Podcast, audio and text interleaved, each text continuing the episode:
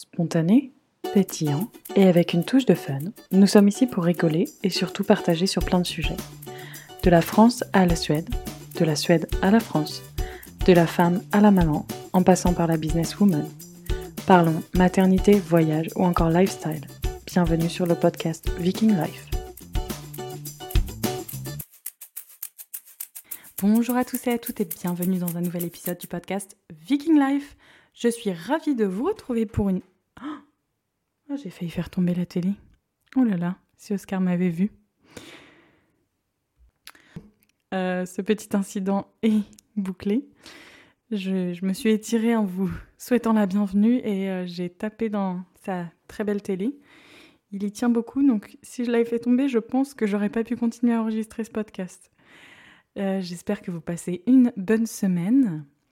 C'est le début de la semaine. En général, c'est euh, le début de l'automne. Je trouve que tout le monde est un peu fatigué en ce moment. Je ne sais pas si c'est le cas pour vous, mais en tout cas, euh, nous à la maison, tout le monde est un peu fatigué. Aujourd'hui, grande nouvelle, nous avons enfin réussi à nous paxer. Donc on a fêté ça avec une euh, part de pizza et un verre de cidre. Mais ça a été un long périple ce Pax, je peux enfin vous raconter. J'ai eu Jacqueline de la mairie. J'ai préparé tous mes papiers en juillet. Début juillet, j'étais prête, en sachant que ça, inclut euh, quelques papiers de l'ambassade, donc il y, a un petit peu de travail derrière. Et Jacqueline me dit Écoute, Victoria, je suis désolée, euh, je travaille que deux matinées par semaine en juillet. Rappelle-moi fin juillet. Bon, très bien. Je rappelle cette dame très gentille fin juillet qui m'a expliqué que maintenant elle a un mois et demi de vacances. Bon. Sauf que mes papiers ont quand même une validité de trois mois, donc je commençais un petit peu à serrer les fesses. Et en fait, euh, elle me dit que euh, à son retour de vacances, elle pourra s'en occuper. Quand je l'ai appelée, elle avait déjà 15 jours de délai. Je me suis demandé ce qu'elle faisait à la mairie, mais apparemment, ils ont beaucoup de travail, ce que je respecte. Mais je commençais légèrement à m'impatienter et quand euh, on a enfin réussi à caler ce premier rendez-vous, bah bien sûr, ça n'allait pas. Il nous manquait des papiers, donc on a dû re-rappeler l'ambassade et bien sûr, certains papiers arrivaient à durée de validité, donc nous avons dû les refaire.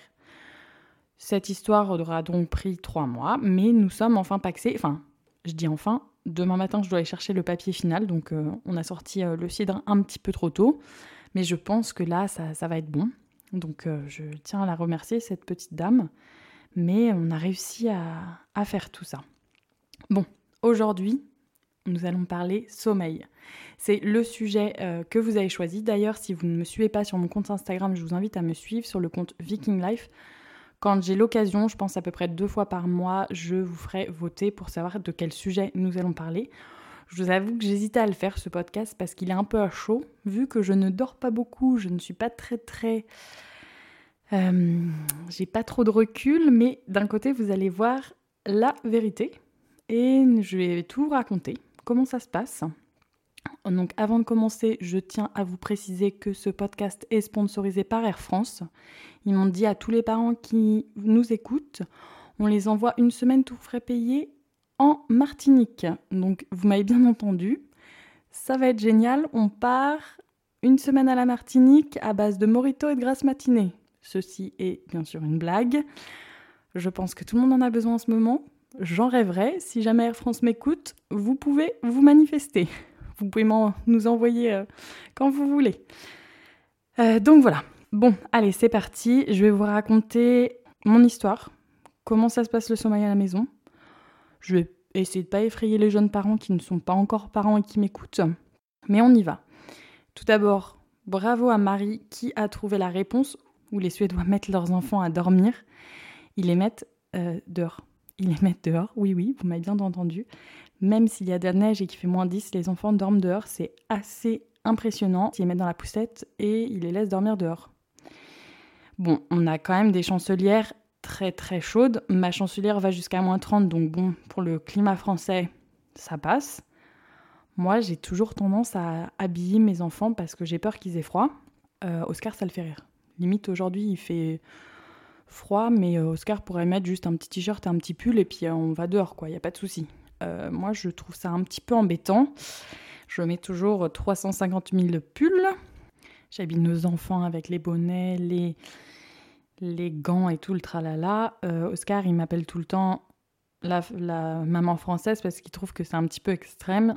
Mais on n'a pas le même froid non plus. En Suède, c'est hyper sec. Ici, c'est hyper humide. Donc, moi, je trouve que c'est nécessaire.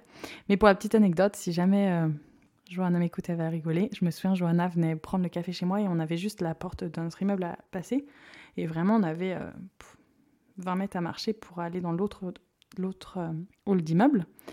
Et un jour, je me souviens, Johanna était venue avec son petit bébé de 3-4 mois à l'époque, en t-shirt, et il neigeait dehors. Et je m'étais dit, oh là là, mais il doit avoir froid on avait rigolé par rapport à ça parce que c'est vrai qu'on n'habille pas du tout nos bébés pareil. Et en fait, moi, je serais jamais sortie en t-shirt, j'aurais eu trop peur qu'il attrape un rhume. Et au final, ils disent que l'air frais, bah, c'est super pour les enfants. Donc voilà pour la petite anecdote sur la Suède. Donc avant de devenir maman, c'est vrai que je me suis préparée psychologiquement à pas dormir. Moi, je suis partie de la catégorie des gens qui sont euh, couche tôt, lève tard. Donc oui, oui, ça existe. J'en suis la preuve même. Mais c'est vrai que c'était un sujet, je savais pas trop comment m'y faire pour, euh, pour me préparer au mieux. Je savais que ça allait être un peu dur au niveau du sommeil. Après, j'avais lu 2-3 mois, vers 4 mois, les enfants font leur nuit. Je me suis dit, bon, même s'il y a 6 mois de sommeil un peu pourri, euh, ça va le faire. Donc, Lucanet, euh, en l'occurrence, tout se passe très bien, mon accouchement se passe très bien, la mise en place se passe très bien à la maison, et les deux, trois premiers jours, c'est vrai que je suis euh, très. Enfin, je sens, il y a les hormones, je suis, je suis toute euh, excitée là, j'arrive pas du tout, du tout, du tout à dormir. Et après, au bout d'un moment, je sens que ça redescend un petit peu. Et là, je veux pour dormir et je me rends compte que déjà, de 1, j'ai un troisième sens qui s'est mis en place, c'est le sens de maman. Donc, si le bébé dort, je me réveille. Ça, c'est un peu bizarre. Et de deux, euh, ben en fait, je me rends assez vite compte qu'il se réveille toutes les 2-3 heures. Donc je me dis, bon, bah, c'est pas grave, c'est normal. C'est super. Il grossit bien. L'allaitement est, super bien mis en place. C'est génial. Enfin, que demande le peuple? Mais bon, au bout d'une semaine, je commence un peu à être fatiguée quand même. Je sens que ça me tire, ça tire un peu. Et puis en fait, on continue doucement mais sûrement. Et quand je commence à en parler avec des copines, mes copines me disent Ah, bah tu sais, euh, moi mon bébé il fait ses nuits depuis qu'on est rentré de la maternité. Alors déjà, de 1, je pense que ces personnes mentent. Désolée les filles si vous m'écoutez, je pense que vous mentez. Et euh, de 2, euh, je pense qu'il y a... Je, suis convaincue par contre qu'il y a des enfants qui dorment très bien, mais je pense que des fois on se rend pas compte que notre enfant va bien... Enfin, bien dormir, qu'est-ce que ça veut dire au final? C'est comme quand les gens me demandent est-ce que votre enfant fait ses nuits? Ça, c'est la question taboue, enfin, qui est super sensible pour moi en tout cas, parce que mon enfant dort pas très bien, ou en l'occurrence, il dort bien, mais pour lui, à son rythme. Et chaque enfant est différent, et c'est vrai que c'était vraiment un sujet tabou, je ne voulais pas parler du sommeil. Et puis on a continué doucement mais sûrement, donc deux mois passent, toujours pareil, toutes les deux trois heures, je me réveille. Euh, J'allaite, et c'est vrai qu'il allait dans le lit, et c'est assez facile de, moi, juste me lever plutôt que tirer le biberon. Déjà, Oscar, il lui fait une bombe avant de le réveiller, donc à chaque fois, c'est moi qui suis réveillée. Le temps que lui émerge, moi, j'ai fini d'allaiter. Je vous laisse imaginer la scène. Et bon, les deux mois passent, et puis là, on continue à poser cette question. Où est-ce qu'il dort? Alors ça, j'ai toujours pas compris pourquoi les gens veulent savoir où dort mon enfant. Si je leur dis il dort avec le chat, est-ce que ça va les choquer? Si je leur dis il dort dans la cuisine, si je leur dis il dort avec moi, enfin, qu'est-ce que vous attendez comme réponse? Il dort dans son lit? Pourquoi? Personne ne demande moi où je dors le soir en fait. je dors dans mon lit aussi. Euh, donc ça, j'ai jamais trop compris les gens qui posent la question où est-ce qu'il dort? Bon, je, ça, je vous laisse méditer sur cette question un peu étrange. Mais euh, ensuite, on me demande est-ce qu'il fait ses nuits? Alors, comme je viens de le dire, oui, il fait ses nuits, mais non, il ne fait pas les miennes. Je vous laisse aussi méditer sur cette réponse. Mais du coup, euh, on continue et en fait, je me suis vite rendu compte que bah, il se réveillait tout le temps en fait. Et puis on a continué, les mois ont passé, les mois ont passé, les mois ont passé. Il n'y avait pas de solution. J'arrivais à l'endormir que au sein. Et je ne voyais pas trop le bout du tunnel. En plus, si j'étais toute seule, parce qu'Oscar, comme j'ai déjà mentionné, voyage beaucoup, bah c'était pas possible en fait. Enfin, je pouvais pas. Puis à la fin de la journée, on est crevé. Moi, je, j'en ai. Enfin, on n'a qu'une envie, c'est la simplicité. T'as pas envie d'avoir les pleurs et tout ça. Donc je faisais à la simplicité, euh, je l'endormais au sein, tout se passait bien, puis bah après c'est vrai qu'il se réveillait, mais bon, je continuais à faire euh, mon petit euh, bout de chemin euh, tranquillement mais sûrement. Au bout de six mois, j'ai commencé un peu à ouais, c'était un petit peu long, je trouvais. Et puis, en fait, tout le monde me mettait la pression sur comment il dort, est-ce qu'il dort bien. Et j'avais l'impression que personne ne m'avait donné les clés de comment on met en place le sommeil. Tout le monde me demandait est-ce qu'il dort bien? Mais euh, bah oui, il dort bien pour lui. Enfin, je sais pas ce que, quels sont les critères de bien dormir selon les professionnels de la santé ou selon vous. Donc ça, c'était un peu, un peu bizarre. Et du coup, j'ai continué, on a continué tranquillement mais sûrement, euh, faire ces nuits hachées, ces nuits hachées, ces nuits hachées. Et un jour, un jour, j'ai eu une révélation magnifique. J'ai pu, j'ai pu dormir. Non, je n'ai pas pu dormir. J'ai pu lire un livre qui s'appelle Dormir sans larmes de Rosa Rové. J'espère que je prononce bien son nom qui est espagnol. Alors ce livre est scientifique. Ça ne vous apportera aucunement la solution magique, je vous le préviens tout de suite, je préfère vous prévenir, euh, mais ça nous apporte des réponses et ça nous permet de dédramatiser un petit peu la situation. Parce qu'un enfant acquiert son sommeil d'adulte seulement vers l'âge de 5-6 ans. Je ne veux pas effrayer les jeunes parents, mais c'est l'âge. Et en fait, on nous explique dans ce livre euh, très simplement que le sommeil est une acquisition comme une autre. Le sommeil est une acquisition comme la marche. Le sommeil est une acquisition comme la position assise. Et en fait, je trouve que hum, toutes ces, choses-là, on en parle beaucoup. Alors ah oui, un enfant va marcher entre tel et tel, tel âge. Un enfant va s'asseoir entre tel et tel âge. Après, ce sont des généralités, mais on ne nous dit pas un enfant va acquérir son sommeil entre tel et tel âge. Et du coup, je trouve que ça, c'est pas assez mentionné que oui, le sommeil, c'est une acquisition comme une autre. Donc le sommeil a différentes phases. Entre 0 et 7 mois, c'est la phase de construction. Le bébé va passer d'un sommeil biphasique à un sommeil polyphasique. Il y a des va-et-vient dans son apprentissage, j'en suis l'exemple même avec William. Mais euh, il va se construire, il va y avoir des super nuits, il va y avoir des mauvaises nuits, il va y avoir des nuits un peu blanches, des nuits un peu plus noires, mais non, mais tout ça pour vous dire qu'entre 0 et 7 mois, c'est vraiment la construction du sommeil. Et ensuite, à partir de ces 8 mois, il y a la maturation. Donc à partir de ces 8 mois jusqu'à ces 6 ans, les enfants vont maturer leur sommeil pour atteindre entre 5 et 6 ans le sommeil de l'âge adulte. Je vous laisse calculer un peu. Là, je me suis dit, en fait, mes enfants sont totalement normaux. Enfin, à l'époque, j'en avais qu'un, mais là, j'ai commencé un peu à relâcher la pression en me disant, même de vous en reparler d'ailleurs, ça me fait relâcher un peu la pression.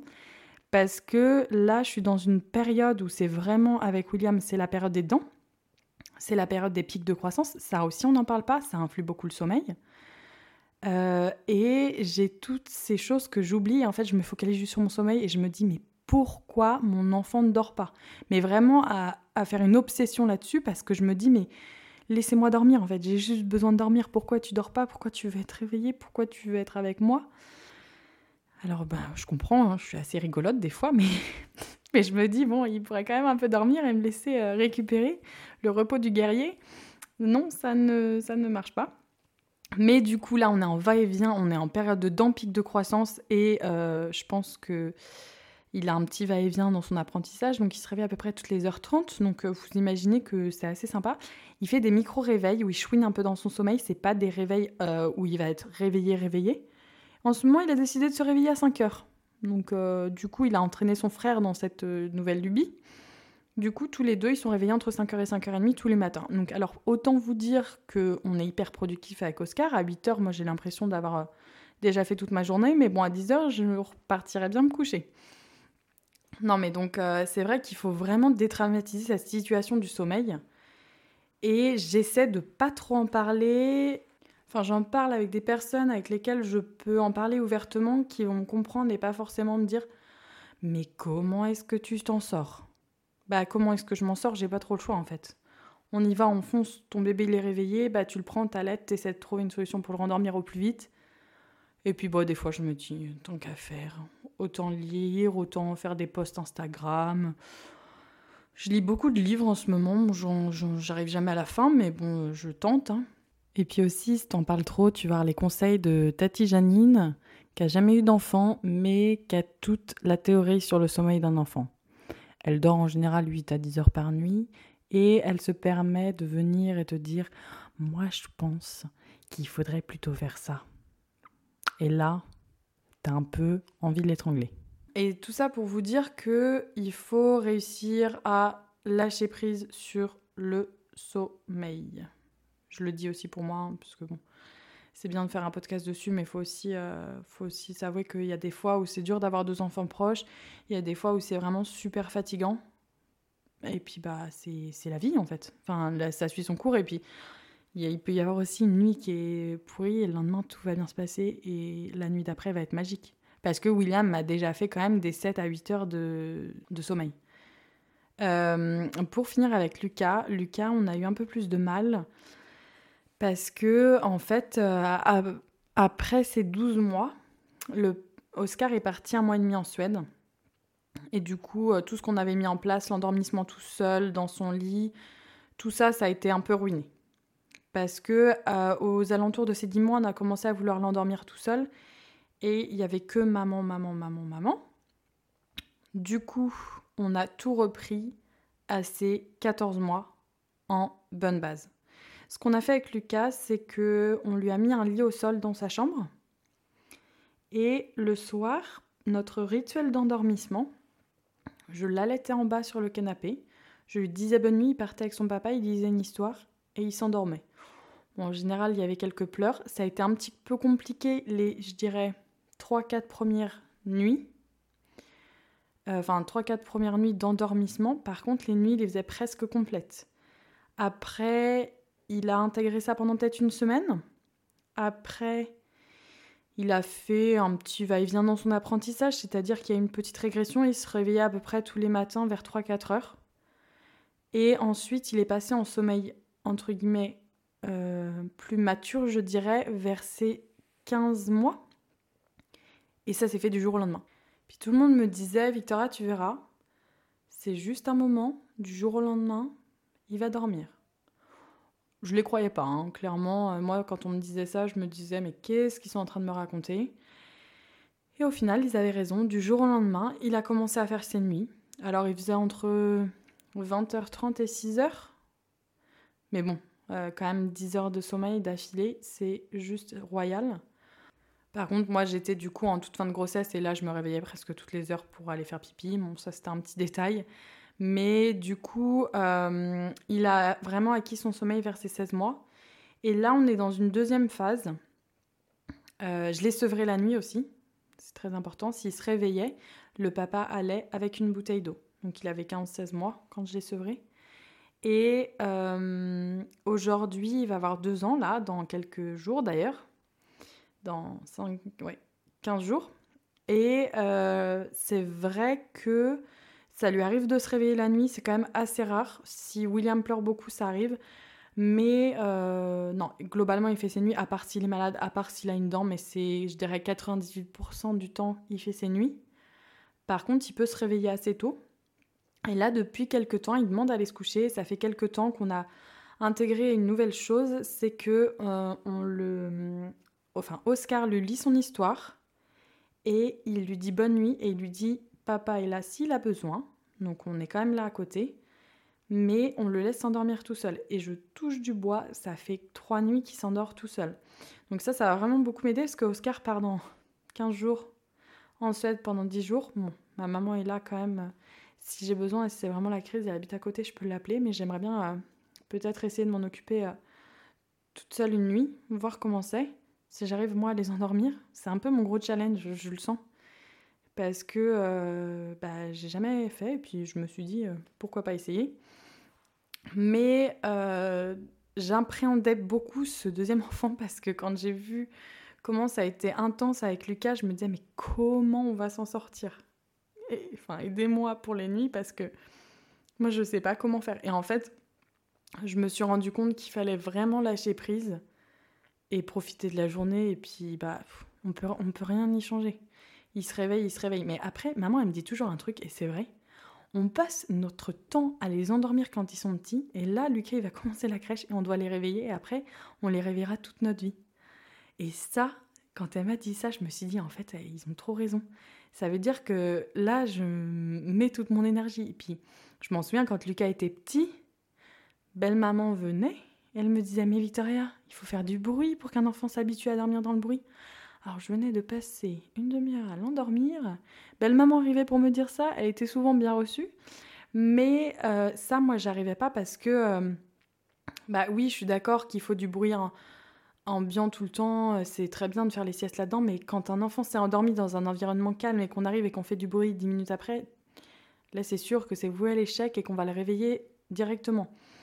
Et du coup, euh, c'est vrai qu'il était entre guillemets un peu sensible au sommeil, et je vois que William l'est beaucoup moins parce qu'il y a tout le temps du bruit, même on lui met du bruit euh, pour ses siestes pendant la, enfin sa tortue là, des bruits blancs. pour qu'il s'endorme parce qu'il s'endort hyper bien.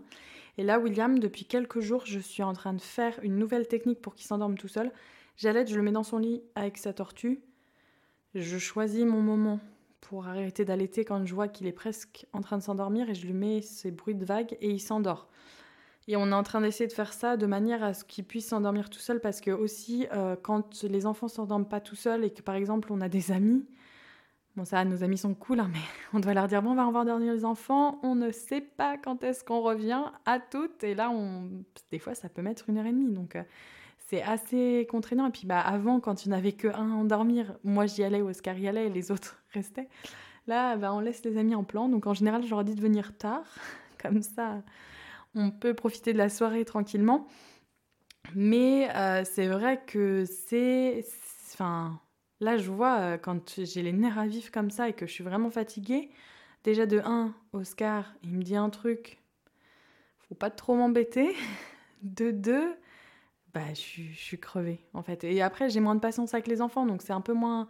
Ça, m'agace parce que j'aimerais bien avoir des bonnes nuits, mais bon, je me dis, c'est ainsi et tout va bien. Il faut aussi euh, que j'arrive, moi, à lâcher prise.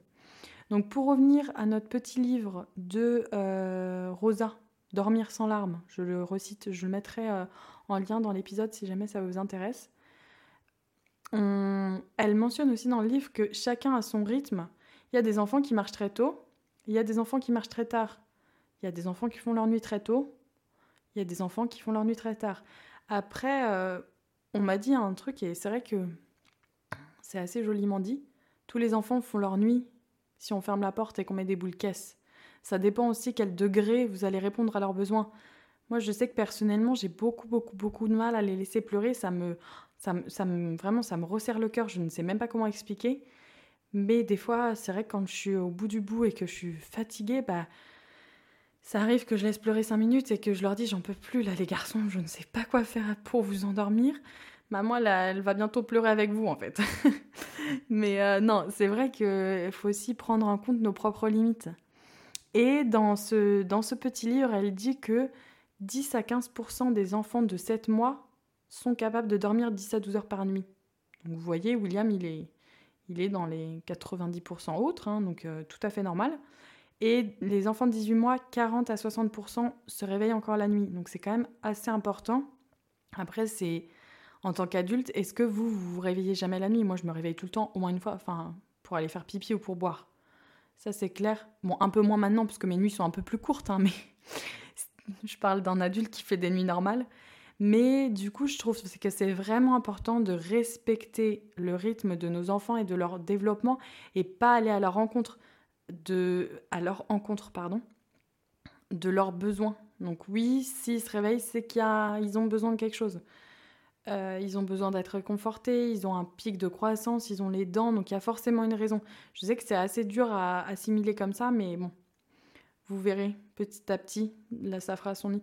Et aussi, j'ai lu un livre récemment de hum, Catherine Guéguin sur la maturation du cerveau, et elle explique que euh, la maturation du cerveau des enfants sera, euh, sera finie vers 25 ans. Donc moi, je viens juste d'avoir mon cerveau mature. et en fait, elle explique aussi dans son livre que oui, on peut dresser les enfants au sommeil, oui, on peut faire différentes techniques, il y a plein de techniques qui existent, laisser pleurer 5, 10, 15 minutes, les laisser... Euh, bon, les laisser pleurer tout court et puis ils s'endormiront bien un jour. Il y a plein plein de choses qui existent. Alors ça nous arrange nous, mais c'est peut-être pas euh, bon pour le cerveau des enfants. Elle explique très bien dans son livre. Je pourrais pas vous en dire beaucoup plus parce que j'ai pas le livre sous les yeux, mais je mettrai aussi le, titre du livre et j'en parlerai un petit peu plus euh, longuement dans un podcast. Mais je pense que, enfin, de toute façon, c'est prouvé par des études scientifiques, notamment par elle, que laisser pleurer un enfant va vraiment euh, être néfaste pour le cerveau et le développement de notre enfant. Mais c'était juste pour vous dire que ce livre est très intéressant et que si ça en intéresse certaines, je mettrai le lien dans la description du podcast. Donc, revenons à nos moutons, le sommeil. Donc, je vous ai expliqué tout ce processus, toute cette maturation du cerveau. Après, réussir à endormir un bébé tout seul, c'est vraiment euh, une autre étape. Faut le faire par étapes, je pense. Et euh, moi, j'ai réussi avec Lucas, ouais, comme je vous disais, verser un an. Et là, William, on essaie verser huit mois en faisant des petites techniques. Mais encore pour les siestes, je vois William, on doit utiliser la poussette un petit peu pour le bercer ou à, bras ou en allaitant. Donc, euh, c'est vrai que l'endormissement seul d'un enfant, c'est assez compliqué. Il y a pas mal de techniques à mettre en place mais je peux vraiment pas vous donner la, recette magique. Si vous, attendez à ce que je vous donne la recette magique, je suis désolée, je ne peux pas, parce qu'il n'y en a pas. Il n'y en a pas. Chacun va trouver, c'est en fonction de, des besoins de votre enfant et en fonction de vos limites aussi, vous allez réussir à trouver le juste milieu tous ensemble. Mais moi, j'essaie juste de vous donner des, des clés pour que vous puissiez lâcher prise et comprendre un petit peu mieux vos enfants. Donc ça, c'est pour l'endormissement des bébés. Donc une fois que vous arrivez à accepter, que vous vous renseignez, que vous arrivez à lâcher prise et à en rigoler plutôt que d'en pleurer, euh, je peux vous conseiller un bon anti-cerne aussi, si vous voulez. Vous pouvez m'appeler. Jackie les bons tuyaux, c'est moi. Mais euh, non, un dernier conseil, et je pense que c'est pas des moindres, il faut absolument que le papa vous aide. Clairement, euh, le papa, c'est votre levier. Enfin, faut que vous puissiez dormir dès que vous pouvez parce qu'on dort en fractionné et qu'à la longue c'est assez dur. Et faut vraiment que le papa soit là. Donc nous ce qu'on fait avec Oscar, c'est quand il y avait que Lucas, moi je dormais le matin. Euh, là vu qu'on a les deux, ça dépend de qui a passé la plus mauvaise nuit. En général euh, on fait l'état des lieux le matin. Donc bien sûr on campe sur nos positions et chacun a passé la plus mauvaise nuit. Mais en général vu que euh, Oscar est en charge de Lucas la nuit et moi je suis en charge de William. Euh, en général, Lucas dort bien, donc Oscar passe des bonnes nuits. Le matin, c'est moi qui dors normalement. Et si vraiment Oscar est crevé, c'est lui qui dort parce qu'il ne fait jamais de sieste. Il n'arrive pas à dormir en journée, c'est assez particulier. Du coup, c'est moi, je dors de l'après-midi. Donc moi, je m'occupe des enfants le matin et lui de l'après-midi. Alors ça, c'est principalement week-end parce que normalement, il travaille en semaine mais euh, on arrive un peu à moduler nos, emplois du temps. Euh, parce que c'est vrai qu'en ce moment, c'est vraiment euh, assez compliqué. Après, je trouve qu'on a été très très malade tout le mois de septembre. L'entrée dans l'automne, je la trouve toujours assez difficile. C'est peut-être pour ça que j'aime pas trop le mois d'automne. Je trouve que tout le monde est fatigué. Il y a les rentrées, il y a les premiers rhumes, il y a, il y a tout ce globi-bolga de, de choses. Et puis, je suis assez nostalgique de l'été. Et je trouve que c'est jamais une, une énergie Ouais, folichonne, comme on dirait. Donc euh, il y a eu ça, plus la signature de notre maison qui est très bientôt, plus toutes les rendez-vous à la banque, les prêts, les machins, les trucs, le Pax en plus. Donc on a eu vraiment vraiment pas mal de choses et euh, là bah, je vais bientôt être toute seule euh, pendant quelques temps avec les enfants puisque Oscar repart en Suède pour son travail. Donc ça nous fait pas mal de choses et puis mais bon on adore ça. Hein. Enfin, tout se passe bien, euh, on est super soudés et heureusement parce que je pense, enfin, j'ose imaginer si on n'est pas forcément soudé avec le papa ou si le papa est très très pris et pas forcément euh, investi à 100% dans son rôle de papa, j'ose imaginer la charge mentale pour la maman. Et là, par contre, faut vraiment pas hésiter à en parler. faut vraiment trouver de l'aide et pas hésiter à en parler avec euh, n'importe qui, même avec moi si vous le voulez, mais euh, parce que je pense que ça peut très très vite être compliqué euh, d'avoir des enfants et d'être toute seule à s'en occuper, mais tout le monde survit. Et puis je suis sûre que même si vous êtes l'une d'entre elles, vous, allez très très bien vous en sortir. En tout cas, je vous envoie toutes mes, mes bonnes ondes. Donc tout ça pour vous dire que le sommeil, bah, c'est des fois un peu compliqué. C'est des fois un peu compliqué, mais j'ai bon espoir. Nous allons déménager euh, donc dans notre nouvelle maison. Les enfants vont avoir chacun leur chambre. On hésite à les mettre d'ailleurs en chambre partagée si jamais il y a des personnes qui ont des expériences parce que des fois Lucas demande à ce que son frère vienne dormir avec lui. Je sais pas s'il a sous cette demande il, inclut aussi maman parce qu'il aimerait beaucoup redormir avec maman. Il me demande, euh, mais je veux pas forcément qu'il redorme avec moi pour le moment parce que euh, je, si j'ai les deux réveillés la nuit, euh, c'est vrai que c'est un peu compliqué. Donc là, je me concentre seulement sur un. Je pense que William va faire ses nuits assez rapidement si on enlève le facteur dents. D'ailleurs, le les dents, ils poussent. Enfin, c'est des dents de lait, les dents poussent, et tout ça pour les perdre après. Elles font super mal. Toujours pas compris le concept, moi. Donc, je vous ai parlé du sommeil, de l'endormissement, de tous mes conseils que j'avais. Pourquoi c'est vraiment un sujet sensible, le sommeil? Je pense que c'est aussi parce que euh, ça nous affecte beaucoup, nous. Par exemple, si un enfant marche tard, ça nous affecte beaucoup, beaucoup moins parce que le sommeil, c'est vraiment le euh, point récupérateur, c'est aussi notre source d'énergie. Et c'est vrai, quand on a un gros déficit de sommeil à la longue, c'est très, très, très dur, je trouve. Et c'est vrai que c'est là où on, trouve notre patience pour les enfants. Donc, euh, c'est quand même assez bien de trouver un rythme assez vite. Euh, pour les enfants, pour vous et pour votre couple aussi, parce que je pense que c'est très important. Euh, le soir, on est, c'est notre moment à nous avec Oscar. Malheureusement, quand je sais que je vais avoir une nuit très très très très entrecoupée, je préfère aller me coucher plutôt que regarder une petite série, parler un peu de notre journée. Donc on n'a pas forcément beaucoup de temps ensemble en ce moment. Je sais que c'est juste une passade et ça va venir.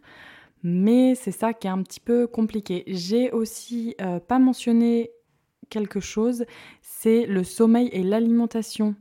Personnellement, en Suède, ils m'ont vendu pas mal de rêves en me disant Vous allez voir, madame, quand votre enfant va commencer à manger, il va dormir.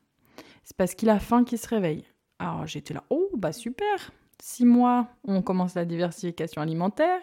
Ça va être génial. Euh, ça, c'était du rêve. On a choisi de faire la diversification alimentaire en DME, diversification menée par l'enfant. J'en parlerai très prochainement dans un prochain podcast. Mais euh, tout ce qui est nourriture et sommeil, bah, ça marche pas. Enfin, je vois, il y a beaucoup de marketing autour de ça. Par exemple, la dernière fois, à la pharmacie, j'ai quand même vu des céréales bébés en vente. Euh, ça s'appelle Douce Nuit, je crois. C'est d'une grande marque euh, de grande distribution de nourriture pour enfants. Je ne citerai pas le nom, mais vous voyez de quoi je parle, je pense. Et le premier ingrédient, c'est le sucre. Comment un enfant peut bien dormir avec du sucre? Ça, ça me révolte vraiment que la grande, distribution mette du sucre dans... caché partout, partout, partout, partout, partout. Et pour, surtout pour nos bébés. Donc j'en parlerai plus longuement dans un podcast, mais euh, c'est vrai que ne vous faites pas avoir avec ces produits. Bon, vous pouvez tester, hein, parce que de toute façon... Euh, Franchement, moi j'ai un peu tout testé pour le sommeil, mais euh, bah, en fait, la patience, il n'y a que ça qui marche. Donc voilà pour ce podcast. J'espère que ça vous a plu. C'était un podcast à chaud. Mais c'est aussi l'envers du décor, c'est assez rock'n'roll, mais c'est comme ça d'avoir deux enfants proches. Je vous ai partagé tous euh, mes bons conseils. N'hésitez pas si vous voulez parler avec moi, il n'y a aucun souci, vous pouvez m'envoyer des emails à victoria@ vikinglife.com ou me contacter par Instagram ou Facebook. J'adore papoter, puis si vous avez des suggestions. Si ça vous a plu aussi, n'hésitez pas à noter le podcast sur la plateforme d'écoute.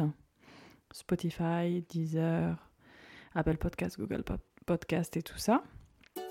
Euh, et puis bah, je vous souhaite une super bonne semaine et je vous dis à la semaine prochaine.